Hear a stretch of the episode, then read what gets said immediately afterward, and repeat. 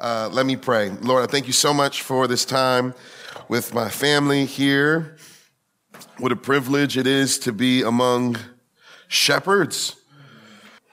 Thank you for rooms like this. Thank you for rooms like this where there's a special regard for pastors. Uh, Lord, we do count it a tremendous privilege to be pastors pray in any way that it is, if that's waned, uh, that you would revive just our sincere, humble, joyful, happy ownership of the fact that we get to be pastors. Before we were pastors, you, you, you, you gave us eyes to see it as a noble task. Made us want to devote time and life to it. And I pray, Lord, you would sustain that, that joy and that esteem of the pastorate and help us to be men who live worthy of you. Thank you for the wives who are here. Encourage them. Encourage them, Lord. We ask that you would sanctify us in the truth, Lord. Your word is truth. We ask this in Jesus' name. Amen. None of that counted in my time. Acts chapter 20. I was asked to speak on Acts chapter 20, verse 28. Perhaps my most favorite passage to turn to in shepherding. Everybody has a text they go to, and this is one that I go to and think on, and it's helped me for, for years. And pray it encourages you uh, as we sit under God's word. Acts 20, verse 28. This is the best part of the sermon. Pay careful attention to yourselves and to all the flock in which the Holy Spirit has made you overseers to care for the church of God, which he obtained with his own blood.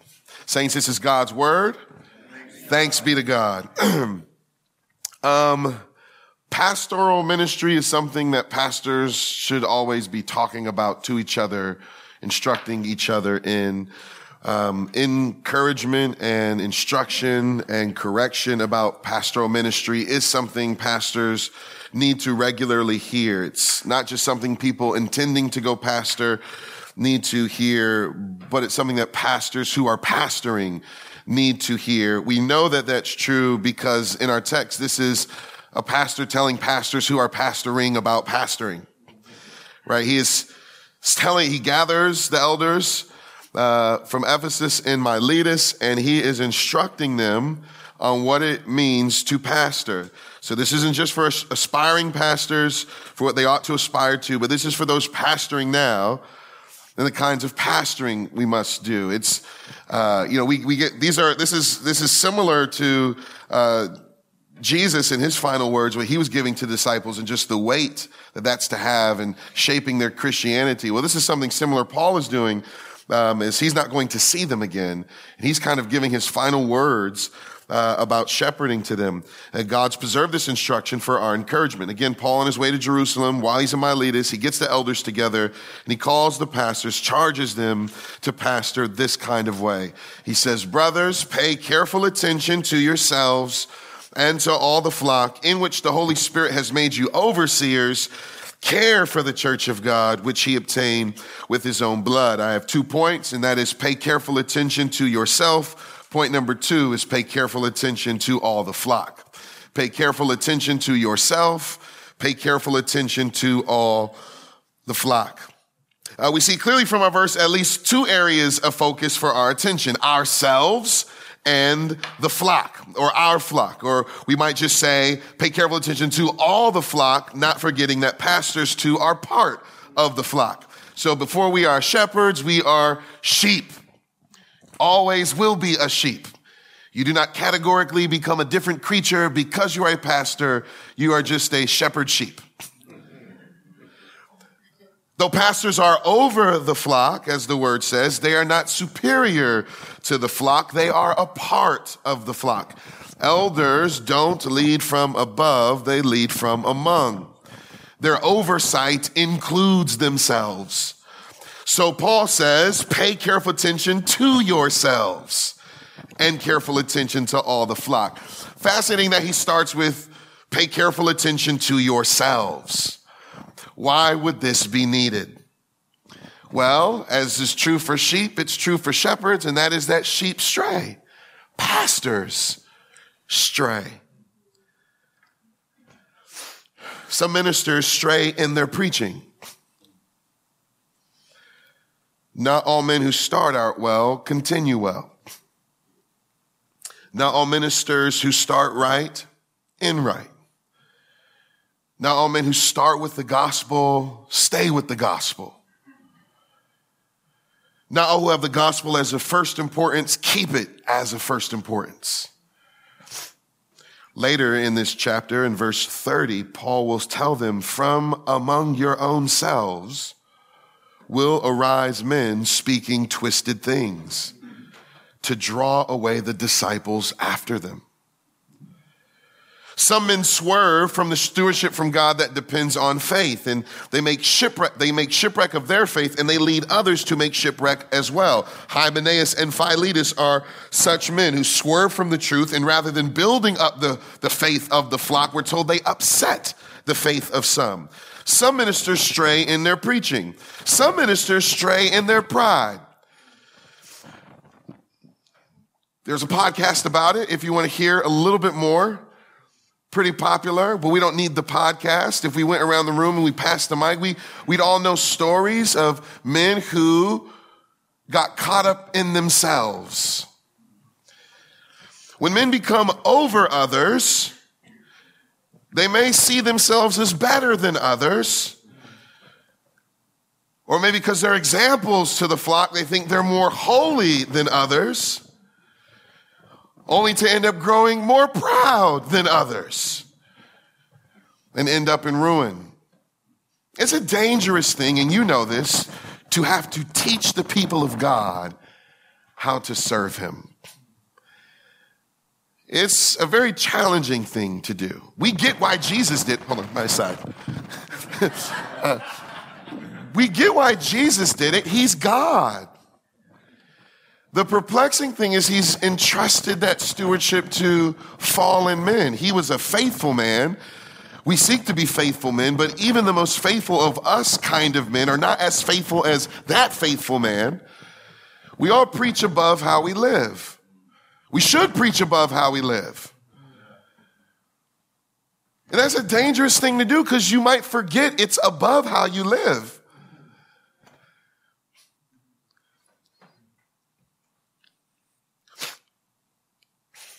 Paul told Timothy that this is a particular danger for the newly saved men in eldership, right? That's why a qualification is there shouldn't be newly converted people serving as elders. He says he may become puffed up with conceit and fall into the condemnation of the devil. Though those recently converted are more susceptible to this sin, they are not the only group susceptible to this sin. Where there is any pride, there is, are the seeds for every sin. Elders are capable of straying into and committing gross sins. You, brothers, are capable of straying and committing gross, heinous, serious, life ruining, marriage ruining, children ruining, church ruining sin. Me too.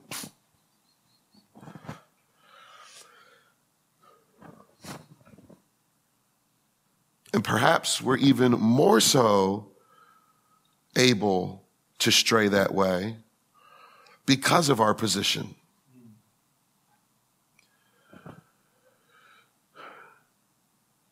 You start thinking, man, God picked me to be an elder because I'm, I'm a better Christian than others. Or all the disappointment, disrespectful stuff that Ed was just listening to, that can actually produce a arrogance. I would never do that. I don't do that. You start thinking you're above doing that or being that. And that's pride. so we shouldn't be shocked that God calls elders to watch themselves, take care. That's to guard, to beware of. And though those dangers are out there, God wants his shepherds to endure. He wants, just as he loved his sheep to the end, he wants his shepherds to love his sheep enduringly, and he wants us to be steadfast. God calls us to be faithful, and he helps us. He helps us in many ways. And one way he helps us is by charging us, warning us. He says, watch yourself. Pay careful attention to yourself. Do not trust yourself. Is it not a temptation for a pastor to immediately think of others first? How are they doing? How are they enjoying the Lord? How are they dealing with their sin?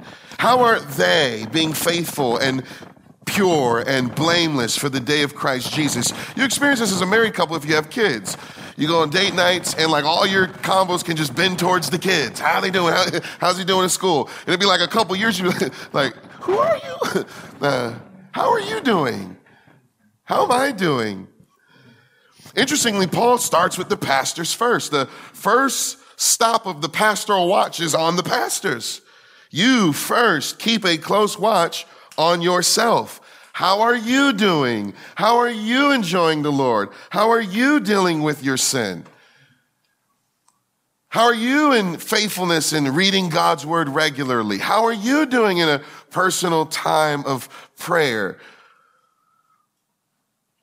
Interestingly, again, that's where Paul starts.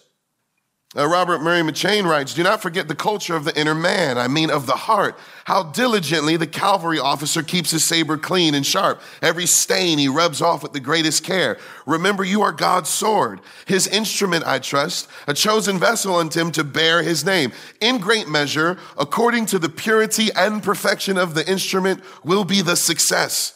It is not great talents God blesses, so much as likeness to Jesus. A holy minister is an awful weapon in the hand of God. My, my goal every week is not only to serve other people's joy in Jesus, it is not first to serve other people's joy in Jesus, but to enjoy Jesus myself. It's to be satisfied in the morning with his steadfast love so that I might rejoice and be glad all my days. It is to strive after holiness myself, knowing that without holiness, I, Brian Davis, will not see the Lord. It doesn't matter how many sermons I preach. No man pressed his way into the kingdom through preaching about the Lord, but through pursuing the Lord himself. Our sermons aren't that good, anyways, if we're honest. Even Delta gets this. I'm sure I'm not the first to use this illustration. You're all pastors. I know you've used this before, but here's a dose of your own medicine. It's just too obvious to not use. Um, in every flight at the beginning, again, now we just completely ignore them and put our headphones on, but the what they're trying to say is relatively important. and they're like, hey, if the plane's gonna crash, we want you, you guys know how to survive. But every flight, uh, flight, they get up there and they warn us that in case something crazy happens and these little air masks drop down in front of you, there's actually a way you're supposed to use them. And what they say is, before you help the person next to you with their breathing mask, secure your own situation. And the logic is if you want to help other people breathe, you have to be breathing. Let me help you breathe. Oh.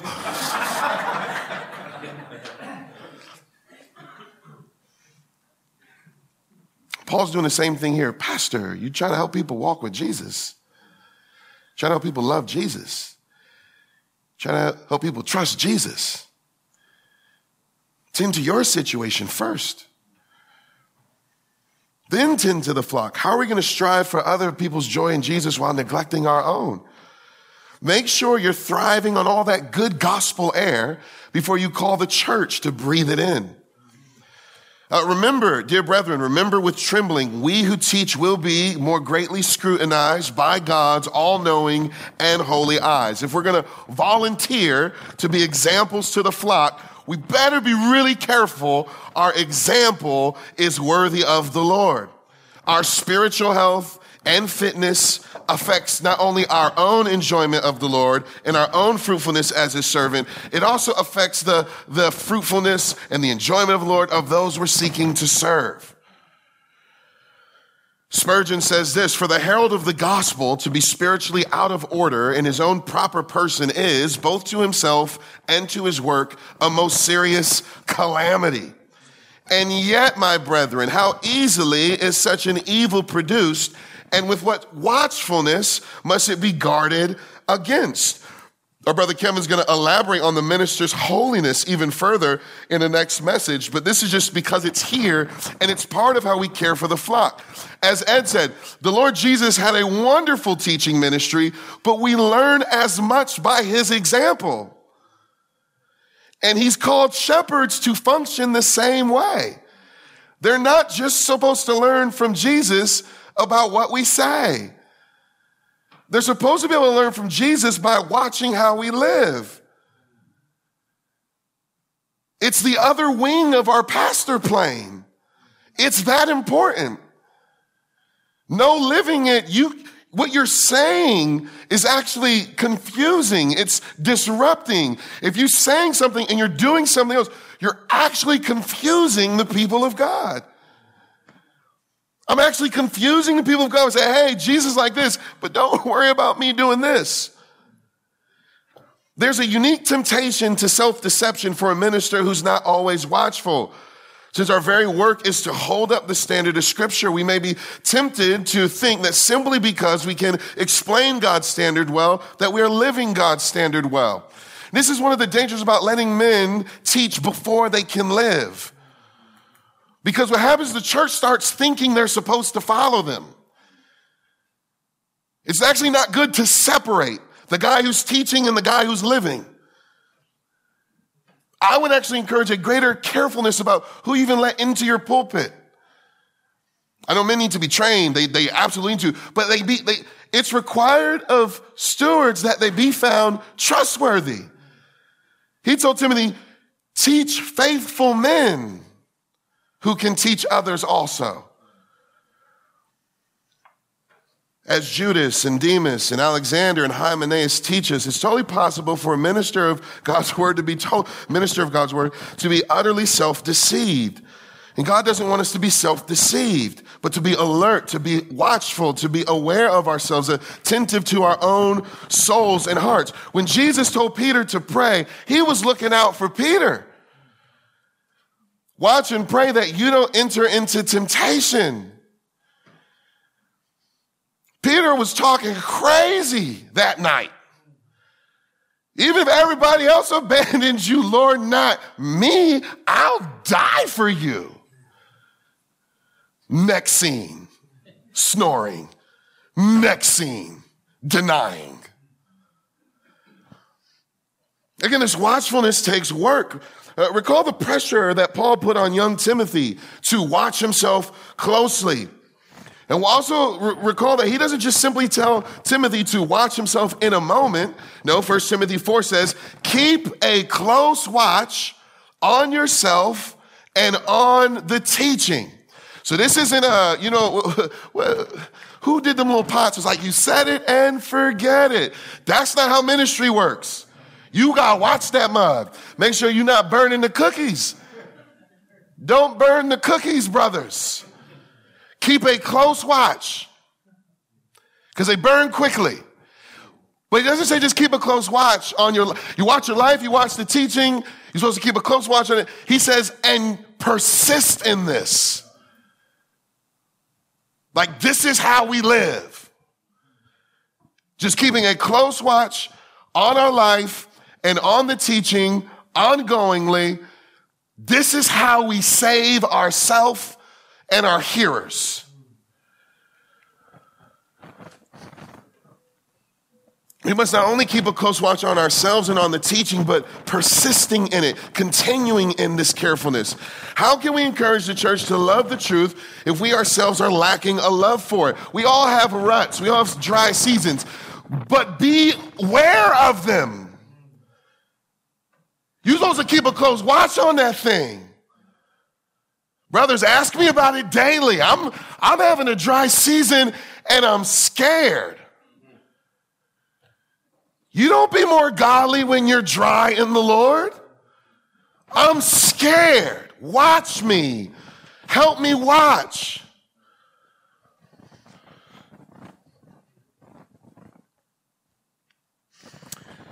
How can we encourage the church to be devoted to sound doctrine if we're not careful in our study? Again, do our best to present ourselves to one's approved, workers who have no need to be ashamed, rightly handling the word of truth. How can we charge the church to live according to that glorious secret of contentment if we haven't learned the secret ourselves? That Christ gives us strength in all things. Again, it's not sufficient to point others to where the living water is if we ourselves don't drink the, the, the, the fountain deeply. Right? Don't go to restaurants with skinny chefs. It's a parable. That's in Second Opinions, chapter 6. Talking about you can cook. I don't see it.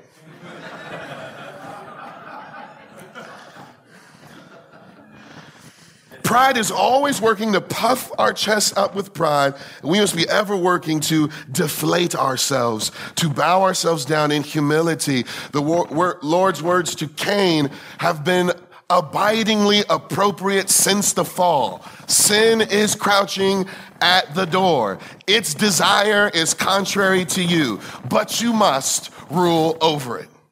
And we cannot rule sin we're not being watchful against.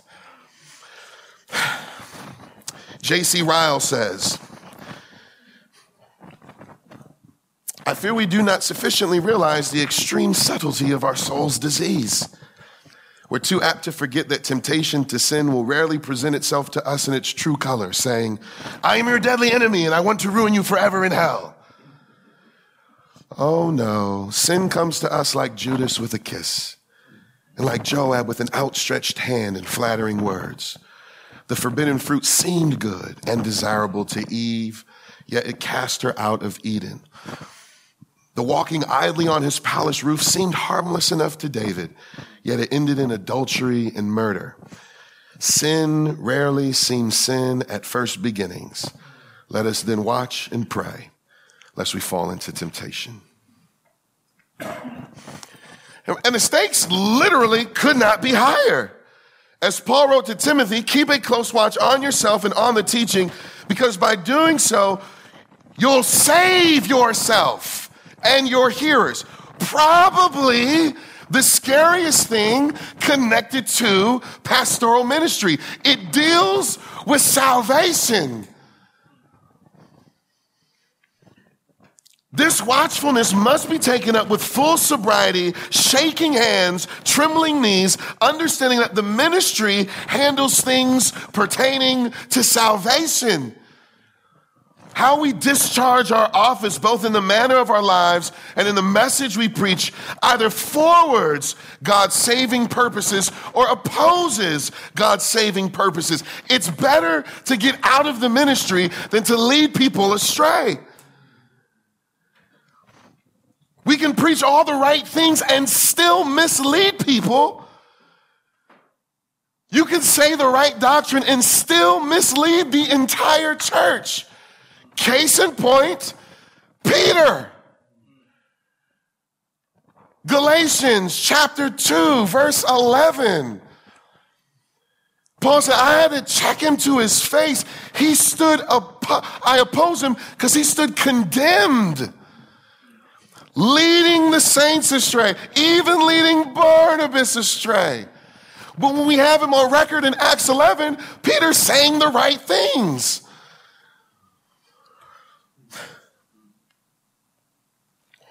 There was so much on the line.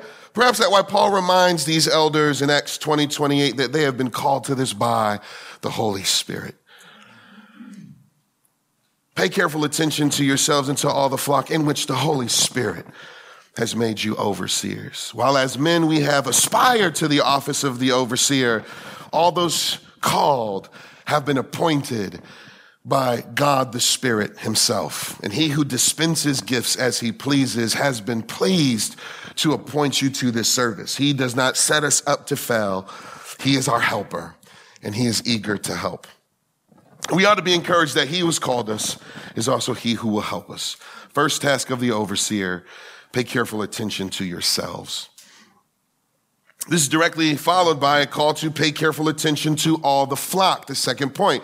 Pay careful attention to yourselves and to all the flock to care for the church of God, which he obtained with his own blood. We are not called to just be carefully attentive to ourselves, but to extend that careful attention to all the flock. It's, as I was thinking about this this morning, it was bringing, I was getting very Ephesians 5 vibes. That how a man nourishes and cherishes his wife is actually a way that he loves himself. And there's a relationship there. We, we, make no mistake, Jesus is the husband. He is the bridegroom. But there is a degree to which how we love others is to be a reflection of how we love ourselves. How we care for others is to be a reflection of how we care for ourselves. Pay attention to ourselves, to all the flock, the flock in all its parts, the flock in all its members, the flock in all its ages and all its nationalities, the flock in all its personalities and in all its differences, in all its faithfulness and in all its failures. Pay careful attention to them all. Uh, Richard Baxter, who wrote a phenomenal book, The Reformed Pastor, in 1656, honestly, I haven't read much good about pastoral ministry that wasn't written before the 1800s. That's just me. So serious. Because everyone now seems to try to lighten the load of pastoral ministry, and everyone then just kind of seemed to get it was huge. His counsel, I think, is relevant for us today. I think it's even strange to hear today. Of this attentiveness to all the flock, he writes, To this end, it is necessary that we should know every person that belongeth to our charge. For how can we take heed to them if we do not know them? We must labor to be acquainted not only with the persons, but with the state of all our people, with their inclinations and conversations what are the sins of which they are most in danger? And what duties they are most apt to neglect? And what temptations they are most liable to? For if we know not their temperament or disease, we are not likely to prove successful physicians. And this is why we labor to a flock as best as we can. When Jesus tells the parable of the lost sheep, he starts by saying, Which one of you, having a hundred sheep and finding one to be lost, don't go after it? The whole parable is based on a very basic shepherding principle. This is not complex. This is not, um, I couldn't even think of a made believe class because I didn't go to any of the elite classes in school. But this is an AP, there it is. This is an AP calculus.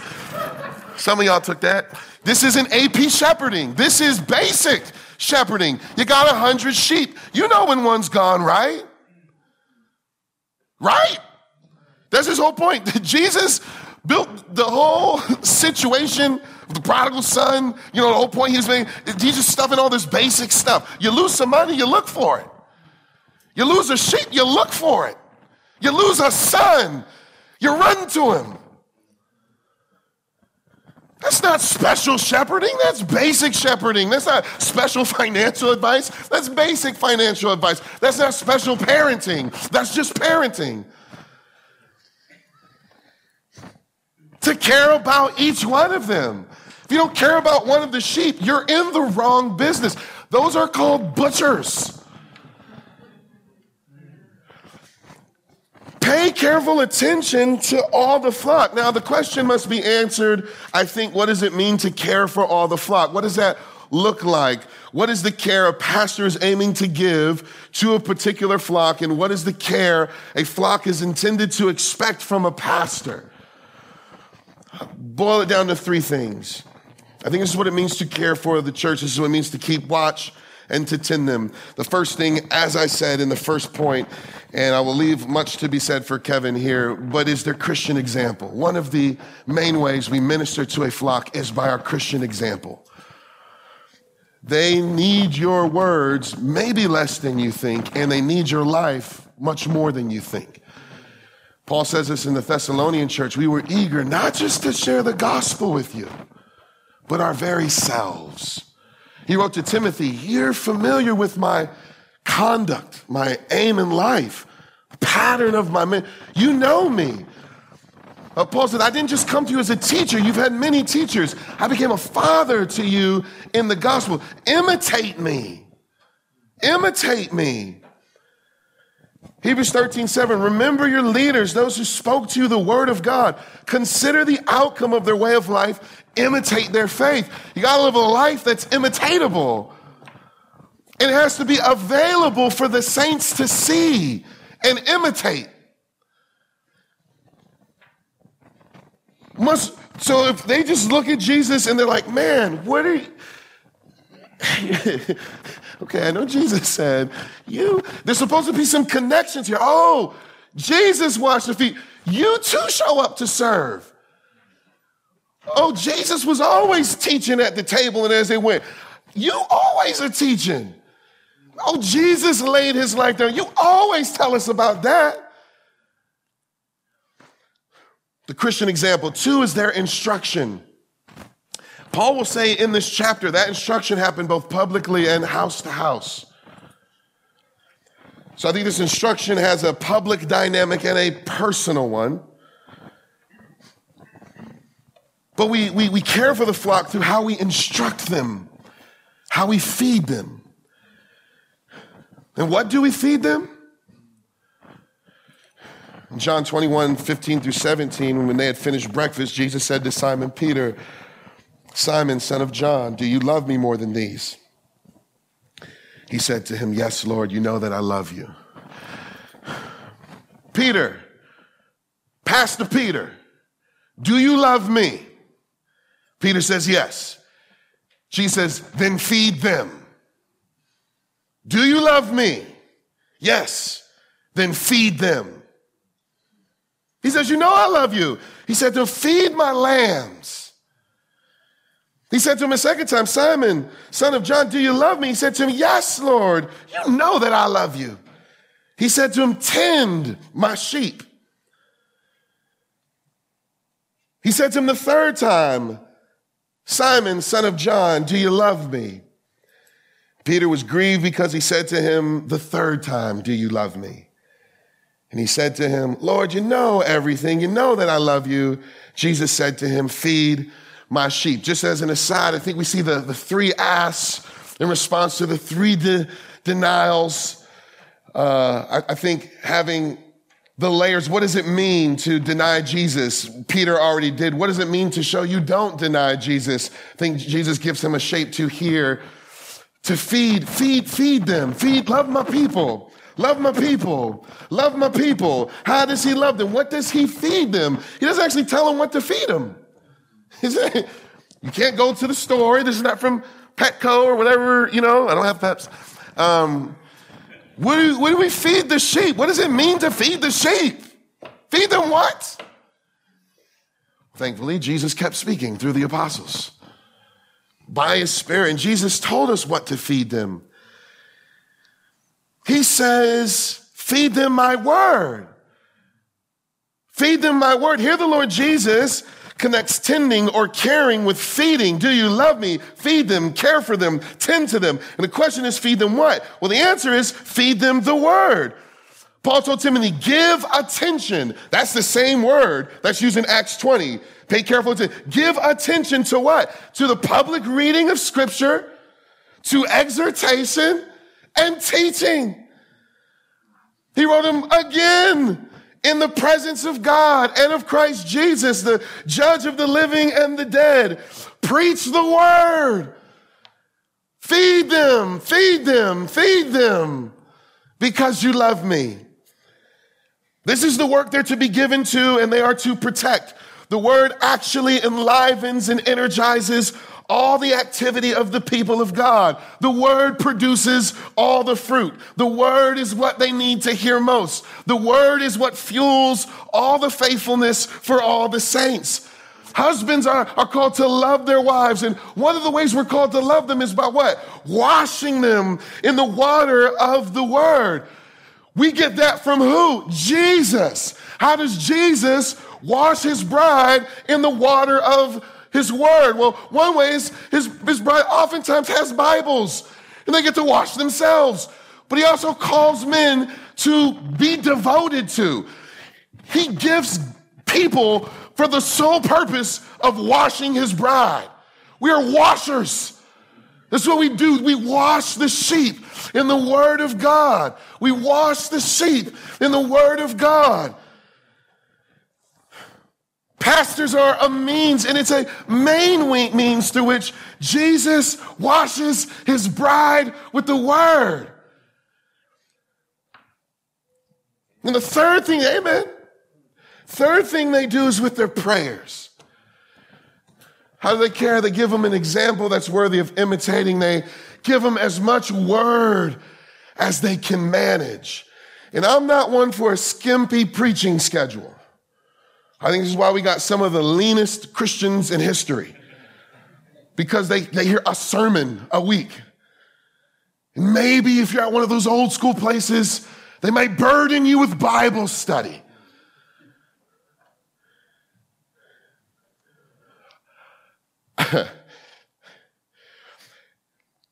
Paul was getting after it. In this chapter, three years, you know how often he was getting out day and night. Day and night. And you would have been there. You were saved, and the Apostle Paul was preaching, and he was doing a three year long crusade. You'd be there every night. You'd bring your friends, you bring your family. You'd be Eutychus, you'd, you'd be falling asleep in a respectful way, right? Eutychus wasn't being respectful. It says Paul was preaching long. So, uh, and the reason you would is because it was the word of God. The word of God's going forth. I get so jealous at some of these pastors. John Owen, I believe, right, of the duties of Christian fellowship. He says the saints should be obligated to gather whenever the pastors say. Why would you not? I can hear a sermon like what I just heard this morning, like tomorrow. Why would I not? It deals with salvation.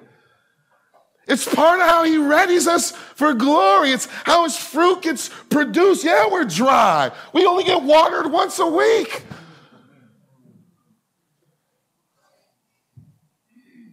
Preach the word, preach the word, and do it like Paul did. Third thing, sorry, is their prayers. The apostles were like, no, we're not waiting tables. Not because tables aren't important. We're washers, though. We're not table waiters. We're washers. We wash with the word. It's not right for the washers to put the scrub brushes down, the soap and water down, and go fix the tables. Those, that's important. There's people assigned to that. God made me a washer. I should always have a rag in my hand, dirt under my nails, soap ready to scrub. It's what we do. They said it's not right for us to neglect this. We will be devoted to this. The ministry of the word and prayer. Prayer. The word works. Yes. And part of how God has determined in his word by how his word works is how we ask him to bless it. Matthew Henry, my uncle says this. Nor must we only, min- all things are mine. Nor must we only minister, nor must we only minister the word to them, but we must pray for them that it may be effectual. For God's grace can do all without our preaching, but our preaching can do nothing without God's grace. The apostles were endued with extraordinary gifts of the Holy Spirit, tongues and miracles. And yet, that to which they gave themselves to continually was preaching and praying. That's kind of wild when you think about it. People that if I could do miracles, I'd be doing a bunch of miracles. Not if you knew what the word was. Not if you knew what prayer does. Because the men who could do the stuff you can't do devoted them to the stuff you can continually was preaching and praying by which they might edify the church. And those ministers, without doubt, are the successors of the apostle, not in the plenitude of the apostolic power, but in the best and most excellent of the apostolic works, who give themselves continually to prayer and to the ministry of the word. And such Christ will always be with, even to the ends of the world. Consider how impotent we are to accomplish any of the aims in the ministry. We are powerless to encourage the soul at all. We are powerless to stir up the body to love and good works. We are powerless to raise the affection level in the hearts of the congregation. We are powerless to raise the dead. We're powerless to bring light into darkness, to cause eyes to behold the glorious light of the gospel of Jesus Christ. We're powerless to convict. We're powerless to strengthen. We're powerless to purify and to press on. We're powerless to save a soul. We're powerless to shape the soul. We're powerless to seize a soul's attention. We can't even keep people awake with our sermons. This is indeed our duty, but it's far beyond the realm of our dominion. Who is sufficient for these things? God. The whole of our work is entirely beyond our capacity to perform, and all the effectiveness possible within the ministry is entirely outside of our ability to muster up. For all of the work, it must be all of the Lord, and He must be sought after and relied on upon for it to secure his glory in our efforts and to expose our emptiness within ourselves, the Lord must be sought for every ounce of effectiveness, or else no true spiritual effect will be experienced. Apart from me, Jesus said, you can do nothing. The ministry is under the same law of dependence on Christ as all of the Christian life. That, like everything that God has made, and that he has made good. It is sanctified by the word of God and prayer. It's no surprise that they weren't just devoted to studying the word, but seeking the Lord. And this is why we need a task force. This is why we need other elders, because all of this. Because of all of this. Pay careful attention to all the flock. I'm wrapping up. He says, care for the church of God, the church that he bought with his own blood.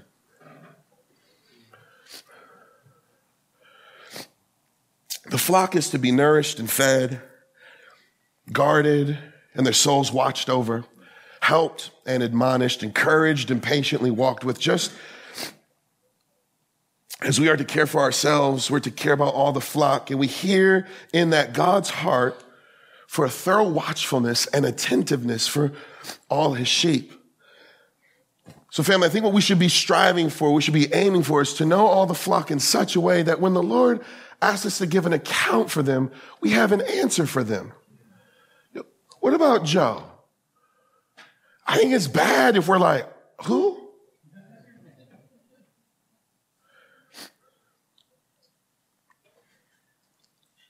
This may not be where we are at now, but brothers, I think it's what we must strive for. To have a specific response, specific inventory, to have a physician's chart for every sheep. One of the ways I would encourage you to do this is the, the regular habit of pastoral visits. You scheduling time to meet with your sheep and seek to do them spiritual good. Uh, much I could say on that, but for sake of time, I won't. Every soul under our charge is worthy of our careful attention, not because of how nice they are to us. For it's God himself who's called us to this, that each sheep be attended to. That's why we're there. That's why there's pastors to extend, be extensions of the care of God. And the reason why God cares for them, or the reason God calls us to care for them, is anchored in the gospel. The reason we care for the sheep is not them, but it's him. Care for the church of God, which he obtained with his own blood. When I want to scare my sons into treating my daughter better, I tell them, I don't say, hey, why, why, why'd you talk to your sister that way? That puts it on them. I up the ante. I say, why did you talk to my daughter that way? And they're like, oh, snap. I wasn't thinking about it that way. But now that you say it, okay. And this is what he does here.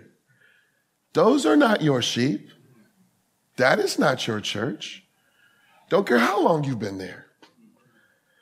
He said, I bought them. You care for the sheep I bought. Nothing should fill us with more awe, more care for our flocks than the fact that our, our churches belong to God. And how they were acquired was through the precious blood of Christ. There is no greater value that can be added to any flock than the awareness of what was paid to acquire them. You could have the most ugly carpet in the world. Your music team could be whack. Your preaching your preaching could be super duper shabby. Logo could be from the 80s. Website, horrible, or not even there. You may not know what a podcast is. You might be the most awkward person in the room. What makes the church special is that Jesus Christ died for them. There are blood bought souls that the King of Heaven left his throne to buy those saints in that role. That before you knew their name and before they sent in their little membership inventory questionnaire or returned their little visitor card for the little gift you have for them in the back, Jesus dove from heaven, became man, suffered the sting of their sin, rose from the dead for their salvation, and ever lives above, watching them with his loving, intent, unsleeping eyes, gazing at them, loving them, fawning over them, delighting in them, slowly transforming them to his glory. And he lets you play a big but very small role in that process. It's His. They're His. And that's what we're here for to remind the saints He loves you. He knows you. He's with you. He'll help you. He died for you. That's what this, that's why we preach that every week. It's the most important thing they need to hear. My boss is, is brutal. Yeah, not that one. Oh, my dad, my dad never told me he loves me. Your father in heaven did. I don't get invited anywhere. You get invited to heaven. No one cares about me. Don't you ever say that again. Christ Jesus is the one who died for you so that you never say that again. Saved you from sin so that you'll never say that again. Gave you a spirit so that you'll never say that again gives you all the promises of his word so that you'll never say that again. Has me here to tell you every week and multiple times a week. See you at Bible study later, right? so that you'll never say that again. So that you'll know that there, he loves you with an inseparable love, an undying love, a saving love, a securing love, and a sanctifying love. And our job is to scrub the people down with that nonstop. All of them soaked up in the scriptures, cleansed and washed in the salvation of God. I went beyond my time, dear saints. Let me pray.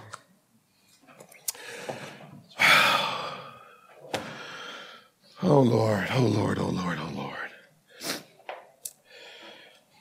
We thank you. We thank you that you have lavished your wisdom on us. We have not wound up in a church accidentally. We were called by name. Not just us as pastors, but us as Christians, all of your people. Help us to rejoice in this now. Help us to lead our churches to rejoice in this. That our names are written in your book. Oh, we love you, Lord. Would you grow our love towards you? More love, more love to thee. Let it begin with the shepherds, Lord, and may it spread to the sheep. We ask this in Jesus' name. Amen.